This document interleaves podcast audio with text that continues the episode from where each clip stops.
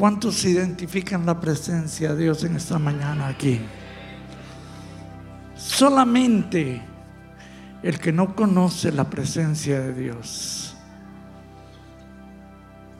puede quedarse impávido, impávido, puede quedarse indiferente cuando la presencia de Dios está. Podríamos seguir con este grupo de gente sensible a la presencia de Dios, podríamos seguir adorando a Dios. No necesitamos más que eso, hermanos. Yo no necesito más que esos encuentros sobrenaturalmente transformadores de Dios. Porque es en su presencia donde ocurren los milagros. Es en su presencia donde Dios manifiesta todo su poderío. Tome asiento, hermano, por favor. Yo quisiera seguir adorando al Señor. Pero sé que usted ha venido a escuchar algo de la palabra de Dios.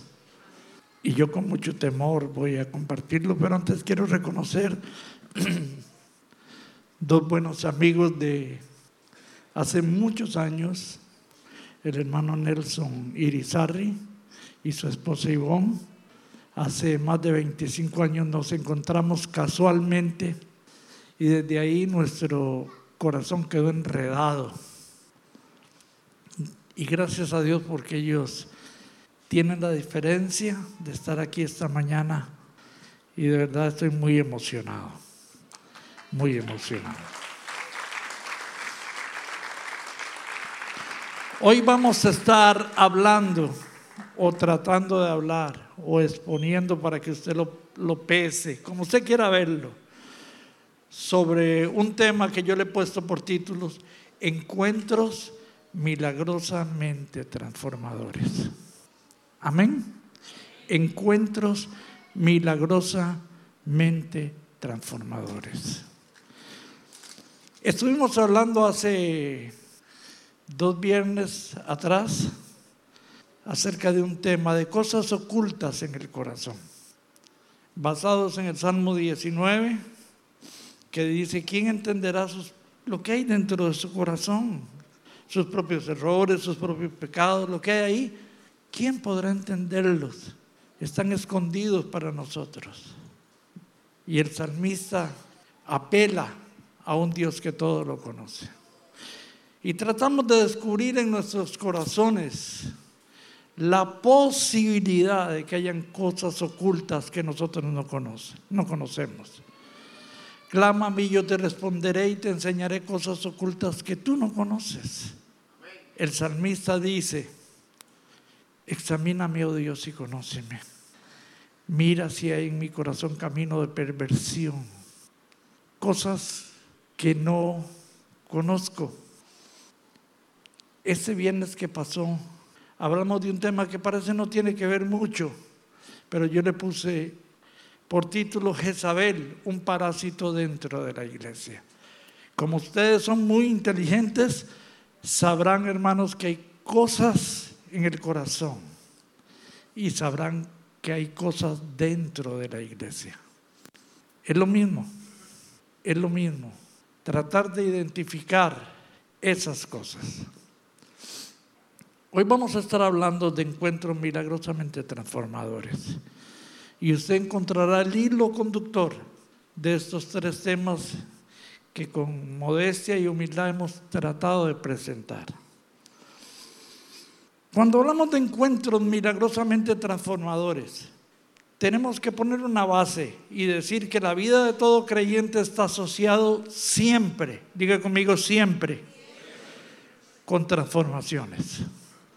Si nuestra vida no está siendo continuamente transformada como creyentes, entonces debemos preocuparnos porque ya no es una vida normal, cristiana. Eso pasa en nosotros, los creyentes que queremos hacer de nuestra vida cristiana una dinámica sabemos que estamos siendo transformados. Por eso la Biblia dice en Romanos 12:2, que ustedes lo conocen muy bien, no os conforméis a este siglo, sino transformados por medio de la renovación de vuestro entendimiento, para que comprobéis cuál sea la buena voluntad, agradable y perfecta. Esa es la dinámica del creyente en el reino, ir siendo transformados. Amén. Transformados. Recuerdo lo que dice el libro de Colosenses en el capítulo 3, verso 10, cuando dice, y revestidos del nuevo hombre, el cual es conforme a la imagen del que lo creó, que se va renovando hasta el conocimiento pleno. Entonces, en el reino, la dinámica debe ser y tiene que ser una continua transformación. Si esto no sucede en mi vida, si esto no sucede en mi vida, pueden pasar una de dos cosas. Que mi vida espiritual se estancó o que estoy aquí como un turista. Con mi camarita, mis gafitas oscuras, estoy aquí de turista. Soy un simpatizante del reino. Pero si eres una persona que conociste al Señor, la dinámica tiene que ser continua transformación. Amén. Pero recuerde que mi tema se llama encuentros milagrosamente transformadores, porque la vida del creyente está llena también de momentos transformadores, un poquito diferente a la dinámica del ser cristiano. Esos encuentros milagrosos que transforman, de los cuales hay muchos, muchos, muchos, muchos ejemplos en la Biblia que tienen características extraordinarias, como de cambiar las cosas en segundos. En la dinámica del reino va siendo transformado, va siendo transformado. Pero los encuentros milagrosos, en estos encuentros que le hemos llamado, que le he llamado milagrosamente transformadores, ocurren en segundos. Y tienen el poder de cambiar la vida diametralmente. Y déjenme adelantarles algo, hermanos. Específicamente, el Señor me ha traído para decirles que vienen tiempos donde debemos buscar esos encuentros. ¿Me escuchó? Y están ustedes listos para que en medio de una reunión, hermanos, comiencen a haber encuentros de todo tipo. Yo le contaba a los hermanos, no somos la iglesia referente allá en Costa Rica, somos una iglesia pequeña, pero estamos experimentando estos encuentros, liberaciones, sanidades, gente cambiando su vida por la pura misericordia de Dios, por la pura misericordia. Entonces dijimos, que hay encuentros milagrosos que tienen el poder, hermanos, de catapultar tu vida en cuestión de segundos, 10 años adelante, 15 años adelante. Lo que en un proceso transformador normal llevaría años, lo que yo le estoy hablando, de esos encuentros, poderosamente, milagrosamente transformadores. Pastor, ¿de qué me está hablando? No es que la Biblia está llena. Llena tal vez sería una exageración, pero tiene muchos ejemplos de esos encuentros milagrosamente transformadores. Y todos de alguna manera conocemos de eso. Déjeme ver el primer ejemplo. El primer ejemplo tiene que ver con la salvación. ¿Cuántos recuerdan el momento que entregaron su vida a Cristo? Si usted no recuerda su momento en que entregó su vida a Cristo, posiblemente usted está aquí por asociación. ¿Sí me doy a entender? Posiblemente se asoció con un amigo que le dijo, vamos, y usted vino, y como buen puertorriqueño le gustó la música, y se quedó. Porque yo digo, hermanos, uno de los pueblos más parecidos a los judíos son los puertorriqueños. De todas en fiesta. de todas en fiesta. Entonces encuentro, hermanos, en la palabra del Señor, que la salvación es el paso primario de un encuentro sobrenaturalmente transformador. Yo tengo 65 años y todavía recuerdo como hoy el día que entregué mi vida a Cristo. Tenía 17 añitos. Llegué a una actividad masiva. No le cuento lo antes porque me da un poquito de pena y puede hacer que Marjorie me esté mirando. Pero yo recuerdo que llegué a aquella campaña masiva a ver qué había. Y escaneé a todas las muchachas que había. Poquitos menores de 17, poquitos mayores de 17, porque yo no discrimino o no discriminaba. Y bueno, había el producto ahí. Predicado, predicó el predicador y yo no sé ni qué predicó, pero una de las que yo le había ya puesto el ojo, yo, se acercó a mí. Y mira, y me dice, ¿quieres recibir a Cristo? Y yo le dije, ¿quiere que vayamos para que reciba a Cristo? Y yo por dentro me dije, con usted yo voy donde sea, a recibir a quien sea. y fui, pasé ahí, ¿y sabe qué sucedió? Nada. La noche siguiente, porque eran todas las noches, fui también. Y ahora no estaba viendo todo lo que había, sino estaba viendo si aquella estaba ahí. No era Marjorie, y no se lo diga. Resulta ser que estaba, el predicador predicó, hizo el llamado y ella viene a donde, donde mí y me dice, ¿quieres ir conmigo a recibir a Cristo? Parece como que mi primera vez no fue muy convincente. Así pasaron, fueron tres veces. Entonces yo he recibido a Cristo varias veces. Llegué una noche también y revisé y ahí estaba ella, irresistiblemente bella, bella. El predicador predicó, no sé qué predicó, pero yo sentí que algo me estaba llamando al frente y no era ella. Ella ya no vino más. Yo pasé solito. Si usted considera que yo soy llorón, también lo fui en ese tiempo. Yo estaba ahí y yo decía, me van a ver con estas ganas irresistibles de llorar y la gente me va a ver.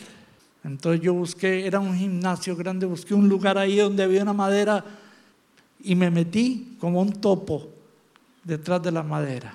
Y ahí me encontré con Jesús. Ahí me encontré con el que ama mi alma. Y ese encuentro fue, milagrosamente transformador. Entonces desde nuestra conversión estamos familiarizados con estos encuentros transformadores. Cuando uno lee en la Biblia, uno encuentra estos encuentros en muchos lugares.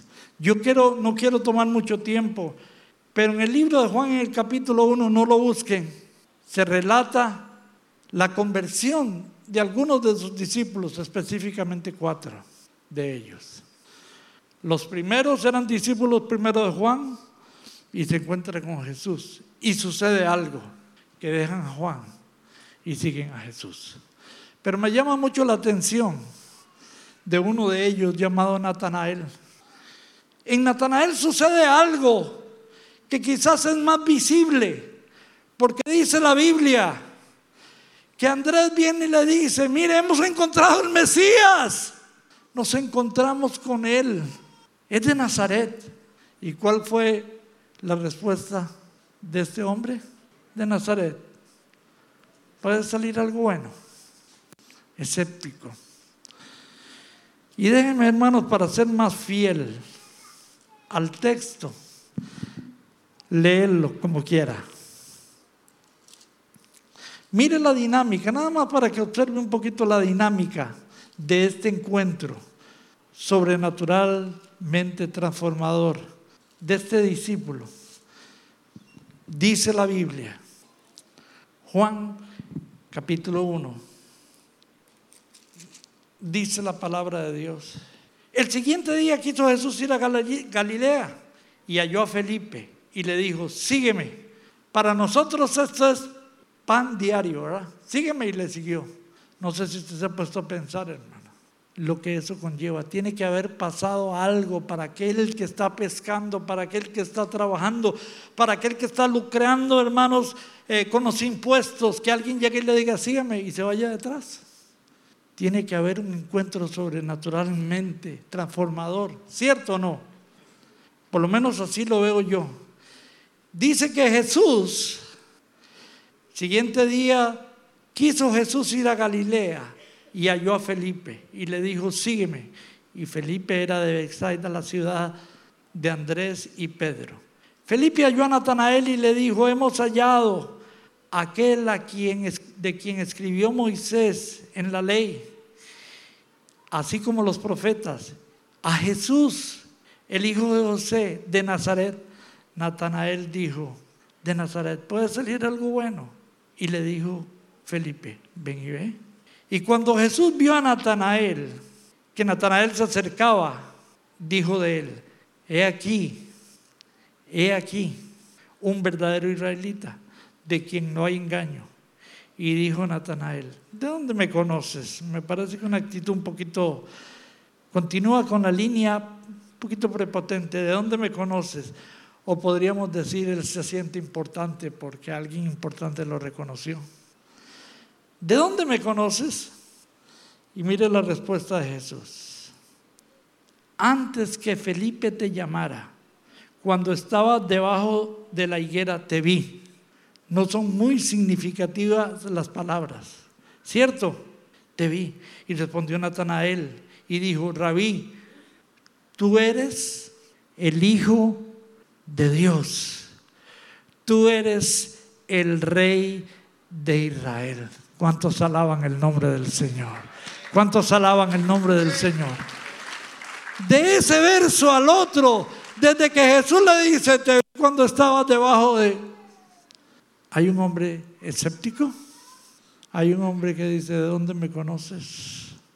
De Nazaret puede salir algo bueno.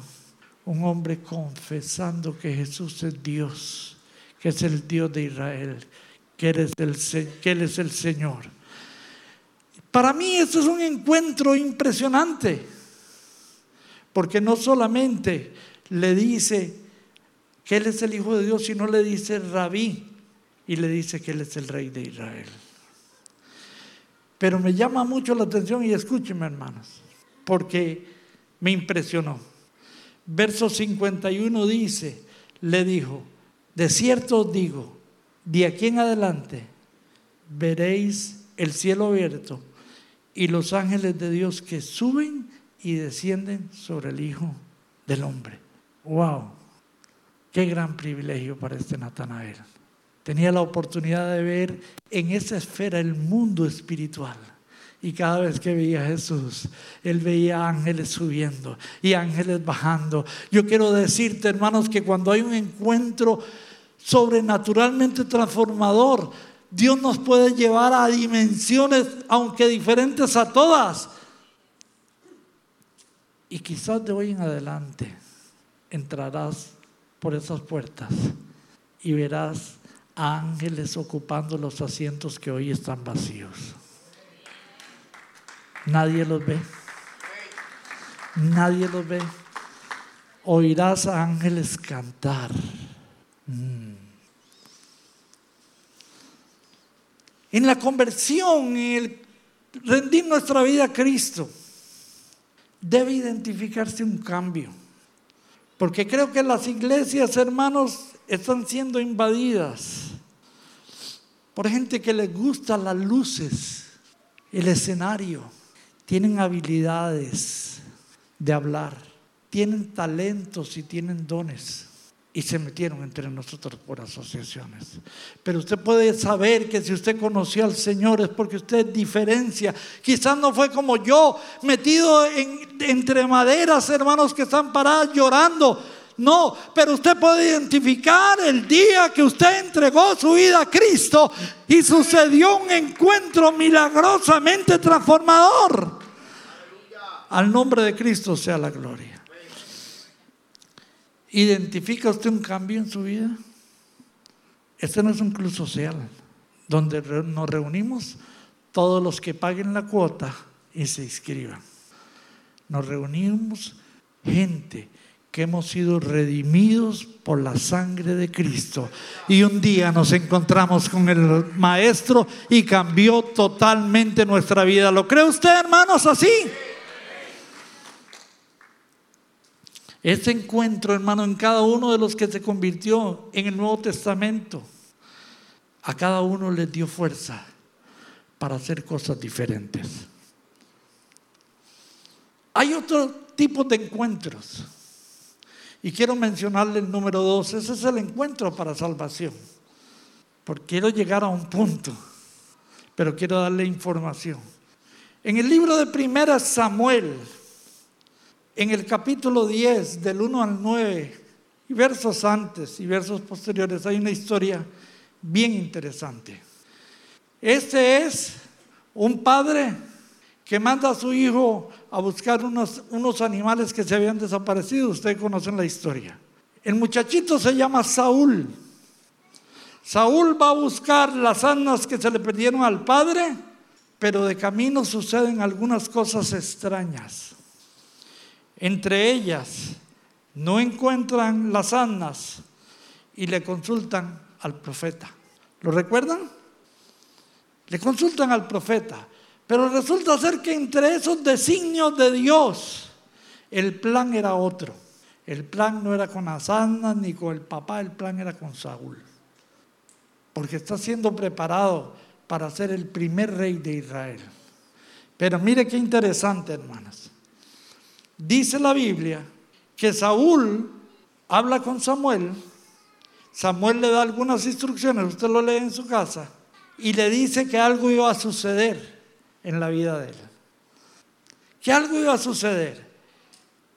Le dice que vaya y que se va a encontrar, para hacerlo más sencillo, una compañía de profetas.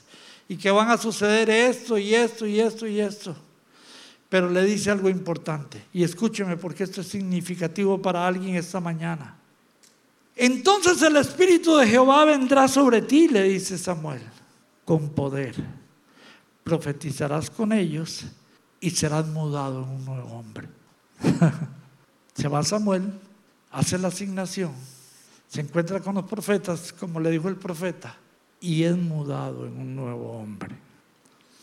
Otro encuentro sobrenaturalmente transformador. De un hombre sencillo a un príncipe, a un rey. ¿Sí me siguen? A un rey. Y a esto yo le llamo encuentros de asignación. Dice la palabra de Dios, cuando te haya sucedido estas señales, haz lo que te vinieren a la mano, porque Dios está contigo. Cuando haya sido mudado en un nuevo hombre, entonces podrás hacer lo que, lo que quieras en Dios, porque Dios estará respaldándote. Yo quiero decirte, hermanos, que los encuentros transformadores, milagrosamente transformadores, no solamente salvan vidas, redirigen los destinos. Esta mañana tú has venido aquí y no sé si has venido a buscar las mulas, las asnas, pero yo quiero decirle que si tienes un encuentro con el Señor, Él va a redefinir tu destino. ¿Cuántos me entienden? ¿Cuántos pueden recibir esta palabra en el Espíritu?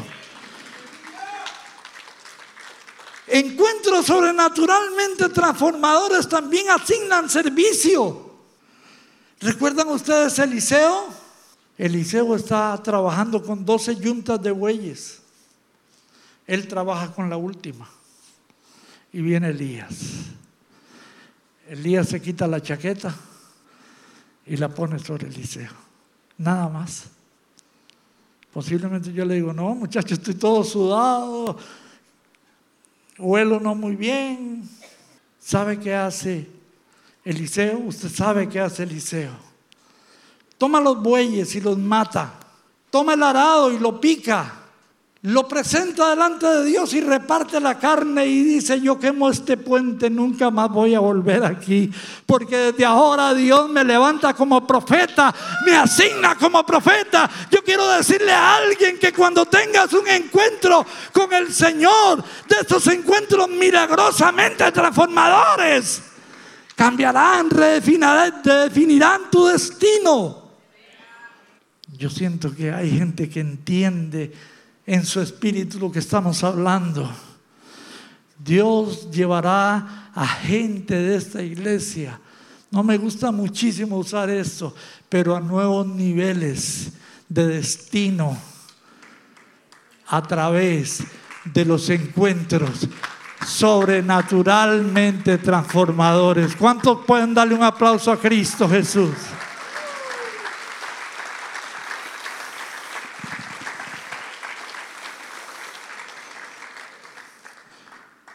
Participa de encuentros sobrenaturalmente transformadores. Y yo te voy a decir, te encontrarás con tu destino. Número tres. Número tres.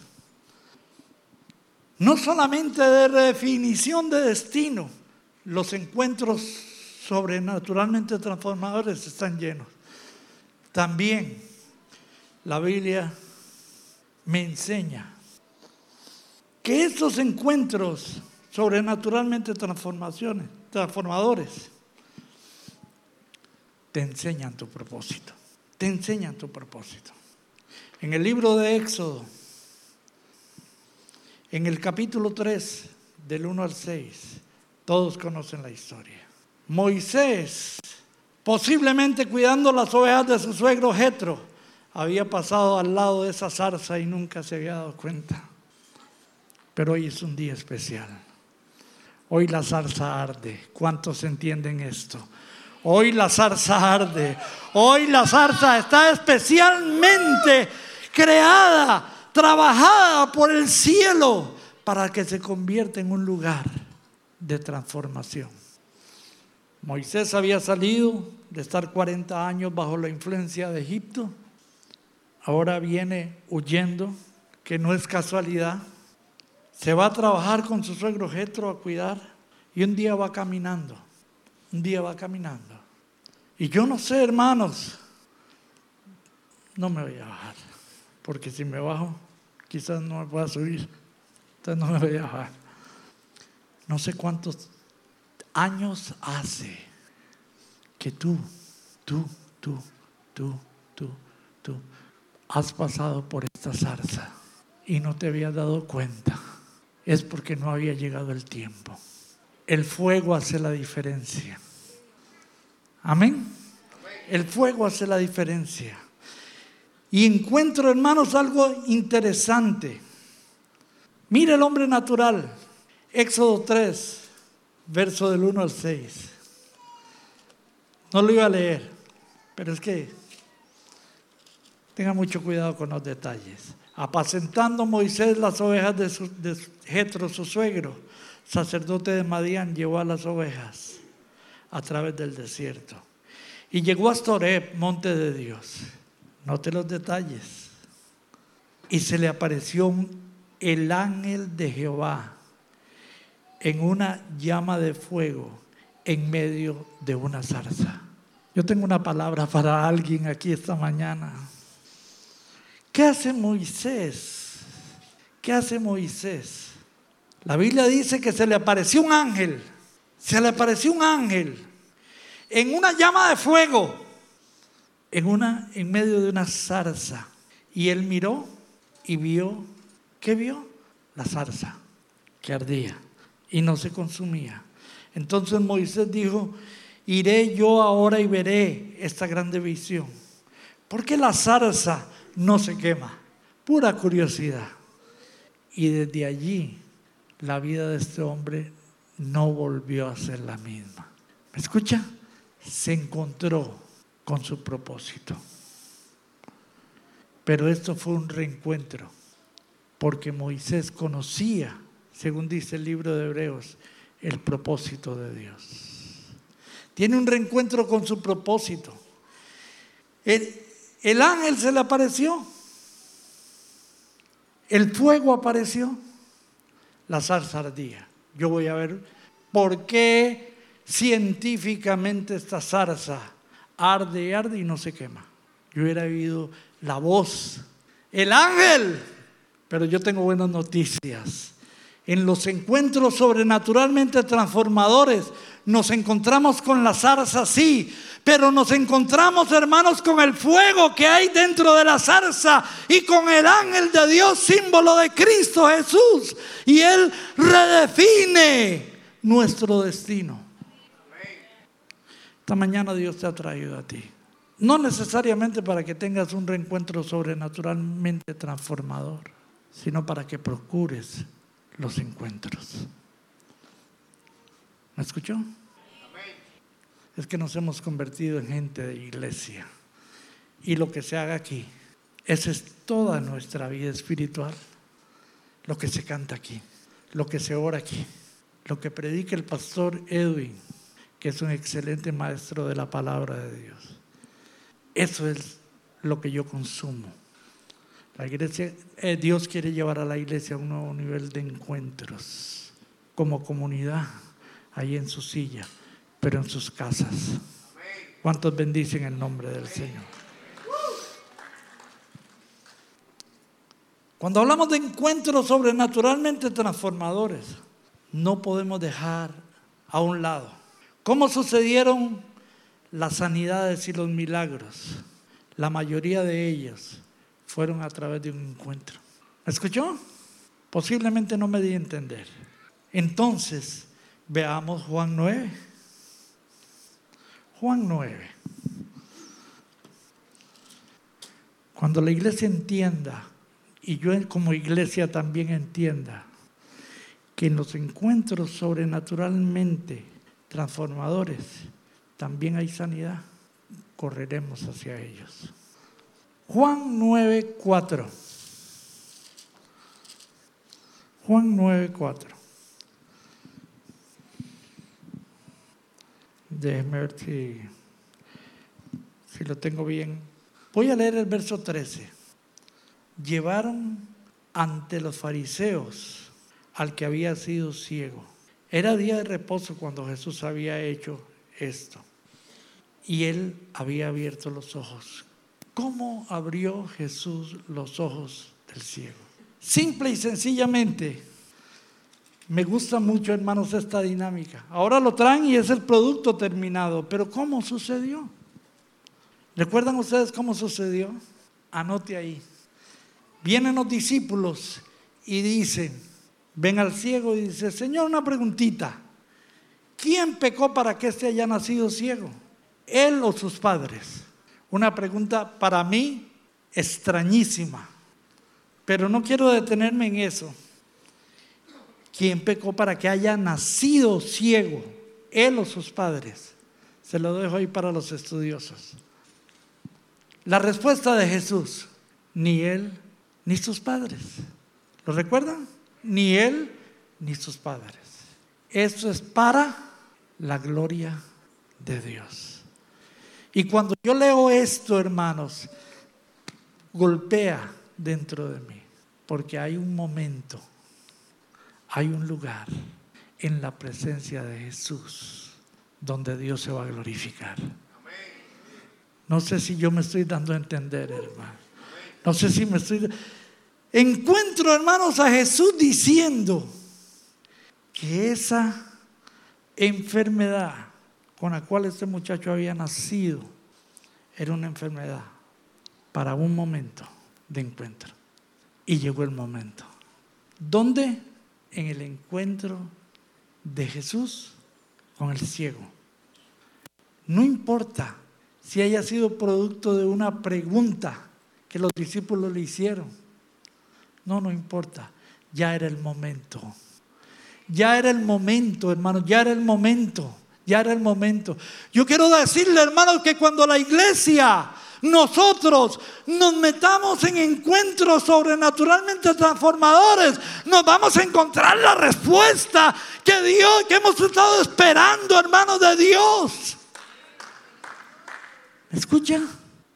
Encuentros sobrenaturalmente transformadores, sanidades y milagros. ¿Qué estamos esperando? ¿Qué es lo que estamos esperando? Que lo que viene por encuentros suceda de una manera casual. Hay un momento en que las circunstancias llevarán a Jesús a mostrar todo el propósito que tenía con tu vida pero no es hasta el momento en que se encuentra tu necesidad con el proveedor de la necesidad, ¡pum!, que no sucede un milagro. Ay, pastor, es que yo estoy cansado de esta vida que llevo. ¿Cómo hago? ¿Me meto en un ministerio más? Ya estoy en ocho ministerios. ¿Me activo más? Te puedes meter en los 16 ministerios que hay en la iglesia. Además, venir a barrer y a mapear. Aparte de eso, cuanto culto de muñequitos puedes estar presente, que nada va a suceder. Pero te aseguro que si te encuentras en el camino con el dador de la vida, con el que levanta del polvo al pobre y el menesteroso alza del muladar para sentarlo con príncipes, príncipes de su pueblo, tu ceguera se va a ir. Yo creo, yo creo que hay gente que me entiende en esta mañana. Hay gente que me entiende en esta mañana. Hay gente que me entiende en esta mañana. Ciegos que me entienden. Ah, ahí está la respuesta. Es que he perdido mi vista. He perdido mi visión espiritual. He perdido mi norte. He perdido mi propósito. Ah, ahora sé dónde está, dónde lo puedo reencontrar. No es viniendo más a la iglesia. Es encontrándome con el que puede hacer todas las cosas. Ese Dios que no hay nada imposible para él. ¿Cuántos pueden darle un aplauso bien grande a Cristo Jesús? A Él sea la gloria.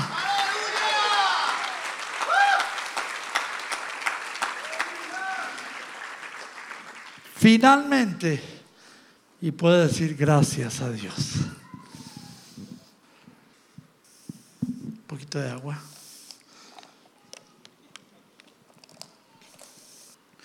Lucas capítulo 8. Encontramos una historia bien icónica en la Biblia. Y es la historia del endemoniado Gadareno, que un par de evangelios más hablan de dos endemoniados Gadarenos. El Gadareno. El Gadareno. Que ya ustedes lo conocen de él que también tuvo su momento de encuentro. Amén. También tuvo su momento de encuentro. Y Pastor Edwin ahí quería llegar. Un hombre en una condición tan increíblemente mala. Antes de que se me adelanten, Jesús salió al encuentro del Gadareno. Pero me doy cuenta que el Gadareno salió al encuentro de Jesús. Así todo endemoniado, así desnudo, así todo maltrecho, todo lacerado, porque se golpeaba con piedras. Dice el verso 27, porque no quiero leer todo. Lucas 8, 27, estaba en Juan, perdón hermanos. Dice la palabra de Dios así. 8.27. Voy a leer desde el 26. Y arribaron a la tierra de los Gadarenos, que ya solo el nombre, hermanos, inmediatamente nosotros pensamos, pero era una tierra como, llegaron a la tierra de los puertorriqueños. Cuando leemos llegaron a la tierra de los Gadarenos, pensamos que todo el mundo son endemoniados. Pero no, en Gadara había gente que tenía otras necesidades. Pero este específicamente en esa tierra, que estaba a la ribera opuesta de Galilea, al llegar a la tierra, él a la tierra, vino a su encuentro un hombre de la ciudad, endemoniado desde hacía mucho tiempo, y no vestía ropa, ni, ni moraba en casas, sino en los sepulcros, etcétera, etcétera, etcétera. Notemos algo. Jesús toma una embarcación y va a esa tierra, al otro lado del lago, porque tiene un encuentro con alguien. Por más endemoniado que estaba, el Gadareno también fue impelido a venir a Jesús. ¿Lo notan ustedes, hermanos? Y ahí sucede un encuentro milagrosamente transformador. Al llegar a la tierra, vino a su encuentro un hombre de la ciudad, endemoniado desde hacía mucho tiempo. No vestía ropa, ni moraba en casa, sino en sepulcros. Y ya el resto de la historia usted lo sabe. El resto de la historia usted lo sabe, pero si no lo sabe, me gusta mucho lo que dice la, la escritura, que cuando recibe su liberación, el hombre vuelve a un estado de cabal juicio. Diga conmigo cabal juicio. Cabal juicio, diga conmigo cabal juicio.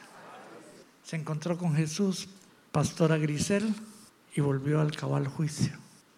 Quizás haya una persona en esta mañana que no esté tan manifiesto el daño espiritual, pero en diferentes áreas han perdido su cabal juicio, que son hombres y mujeres agresoras, que pierden el control por nada, hombres principalmente, pero también mujeres atados a la pornografía, perdieron el cabal juicio. ¿Están aquí? ¿Están aquí?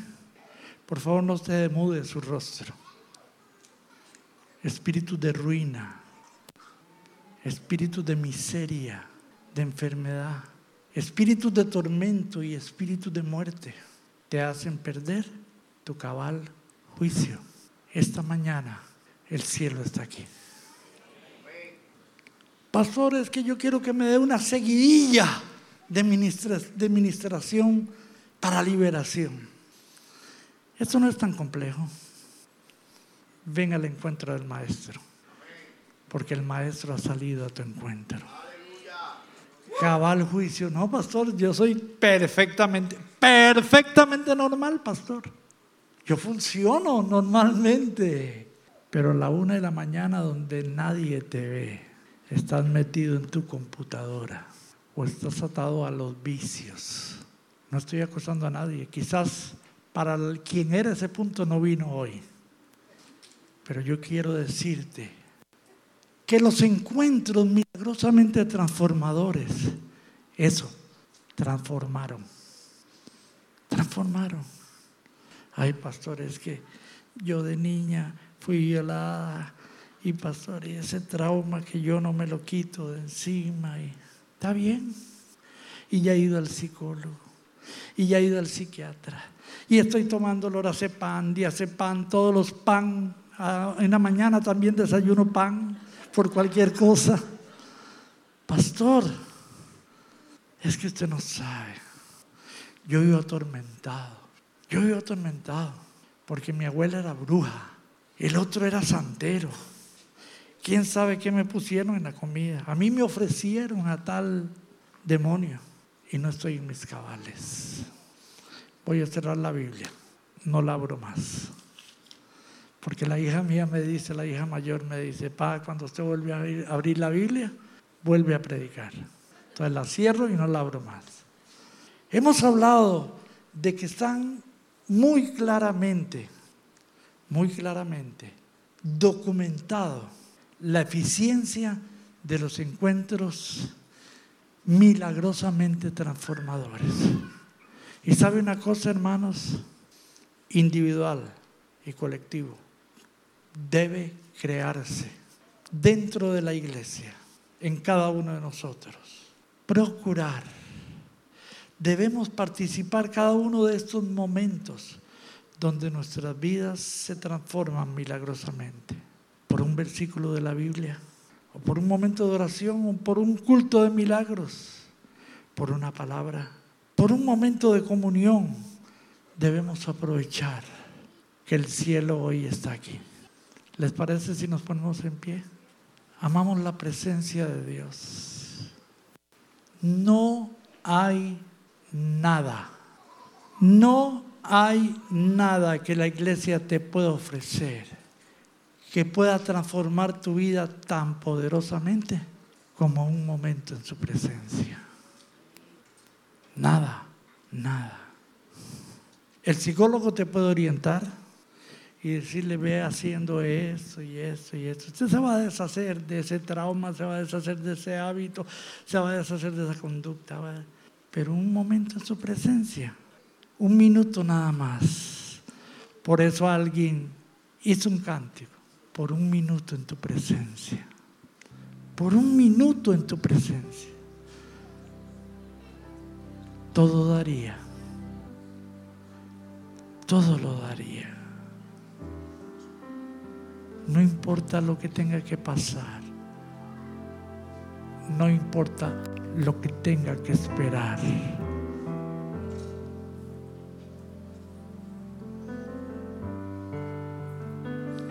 Es que ahí es donde encontramos libertad,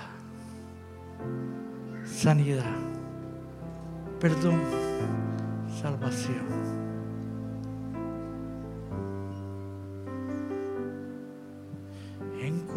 Encuentro sanidad, encuentro libertad en su presencia.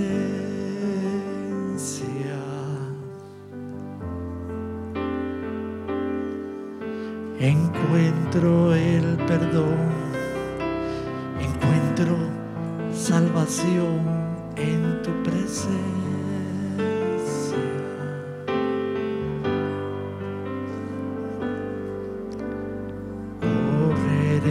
路上。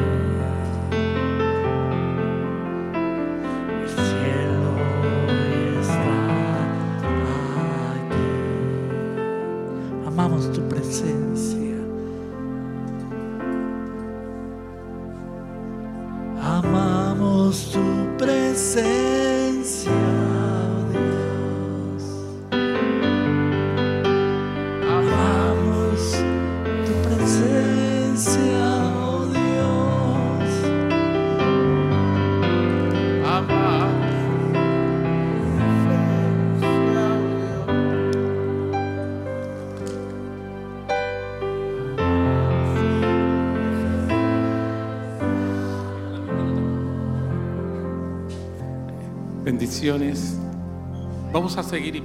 Eh, Isaías, como dijimos, va a orar por todos los que quieran orar ya, ya mismo. O sea que no tenemos una hora en que vayamos a terminar la reunión. Amén. Pero a nosotros nos encanta practicar algo. A nosotros nos gusta bendecir a la gente que nos bendice. Así que interrumpí un momento porque prefiero interrumpir ahora y no interrumpir ahorita cuando empiece la administración. ¿Está bien? Me pueden traer eh, Jorge. Eh, y van a traerme. Ok. Tú, puedes hacerlo trayendo aquí lo que quieras. O si no, en la. Bueno, está en la puesta en la pantalla. Eh, puedes hacerlo por aplicación móvil y simplemente escribe Tico, escribe Isaías, escribe Predicador, como tú prefieras. Amén. Lo hacen, nos tomamos un minutito para esto. Vuelve a tus a tu asiento, Peter, sigue puedes seguir cantándola. Porque quiero hacer una interrupción, pero no quiero cortar la administración, no quiero cortar el ambiente espiritual que hay de presencia del Espíritu Santo. Amén. No quiero cortar eso. Y no, nosotros queremos seguir y seguimos, queremos seguir empujando, queremos seguir eh, eh, haciendo lo que Dios nos está llamando. Y hay una presencia especial del Espíritu Santo. Una de las cosas que yo he visto a través de los años que uno lleva ministrando es que hay algunas veces que uno está hablando y, hay gente que sabe que Dios les está hablando a ellos, pero somos cabeciduros. Y nos aguantamos y, no, y no queremos. Yo te quiero animar a que tú abras tu corazón y que tú tengas un corazón sensible al Espíritu Santo. Y amén. Tengamos un corazón sensible al Espíritu Santo. Isaías. Hermanos, no tenían que hacerlo. Yo vengo aquí aunque tuviera que pagar. Amén. Aunque tuviera que pagar, yo vengo aquí. No tenían que hacerlo. Pero seguimos, seguimos, seguimos, seguimos. ¿Verdad que sí sabían? Seguimos. Seguimos. Y sigo con aquellos que dicen, hay algo para mí, no en el predicador, hay algo para mí en la presencia. Quizás necesita regocijo la palabra de Dios dice que en la presencia de Dios hay plenitud de gozo.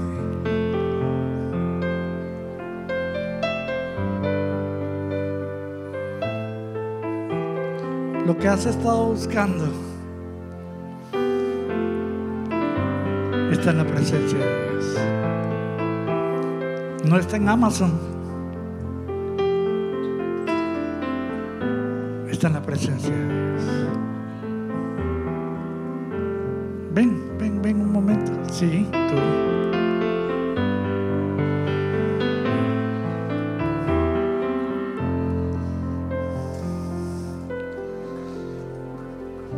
No está en YouTube. No está en un predicador. No está en una iglesia.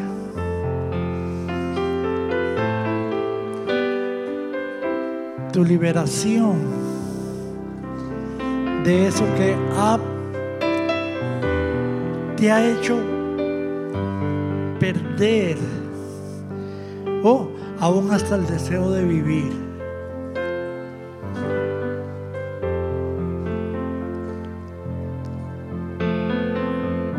Voy a hacer una locura. Todos los que han perdido, no digo el que ha perdido, todos los que han perdido el deseo de vivir.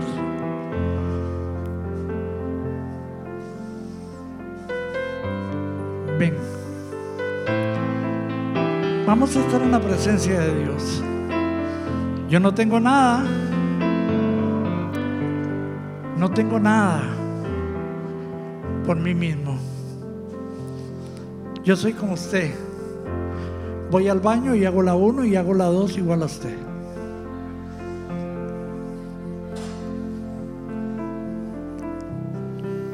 Pero estoy hablando de la presencia del Señor. Te estoy hablando de la presencia. Todavía quedan personas sin deseo de vivir. Inclusive hay uno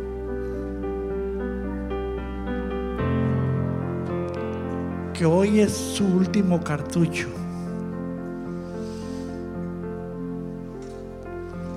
Hoy es su último cartucho. Y mira, el Señor no te ha defraudado.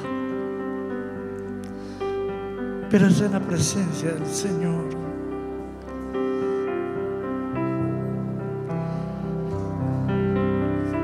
Porque Don Peter en la presencia del Señor es milagrosamente transformadora. Transformadora. Transformadora. Mireli. Transformadora. transformadora.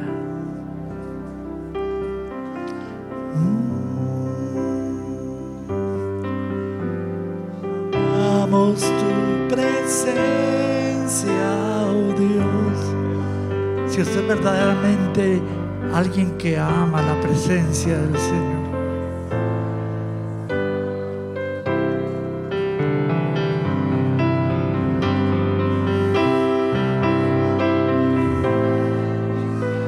Mamá, te quedan días largos.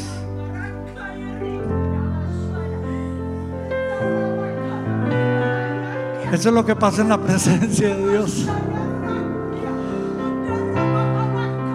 Eso es lo que pasa en la presencia de Dios. No tengo nada,